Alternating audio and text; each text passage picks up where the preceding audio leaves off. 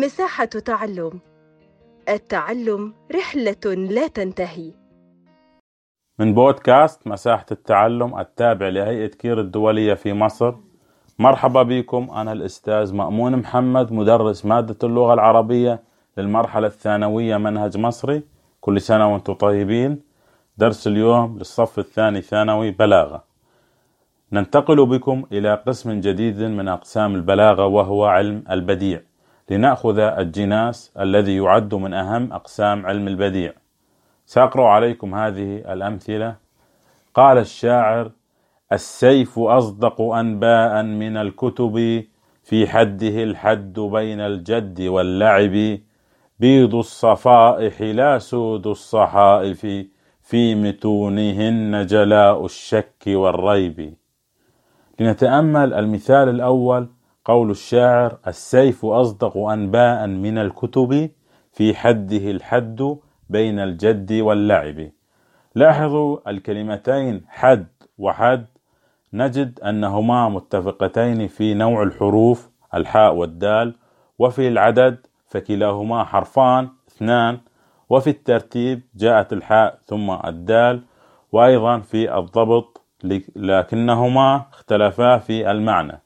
فالحد الأول كما تعلمون جيدا هو السيف والحد الثاني هو الفصل وهذا ما يسمى بالجناس التام وهو اتفاق الكلمتين في أربعة أشياء وهي نوع الحروف وعدد الحروف وترتيب الحروف وضبط الحروف.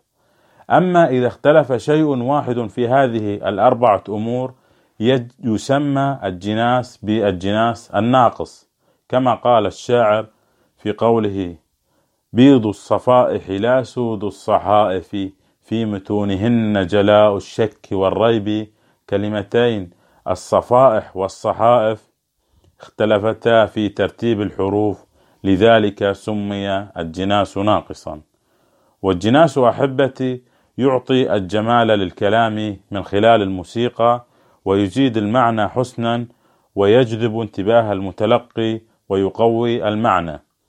ويجب أن يكون الجناس نابعا من طبيعة المعاني التي يعبر عنها الأديب وليس متكلفا مسموعا يأتي حشوا في الكلام.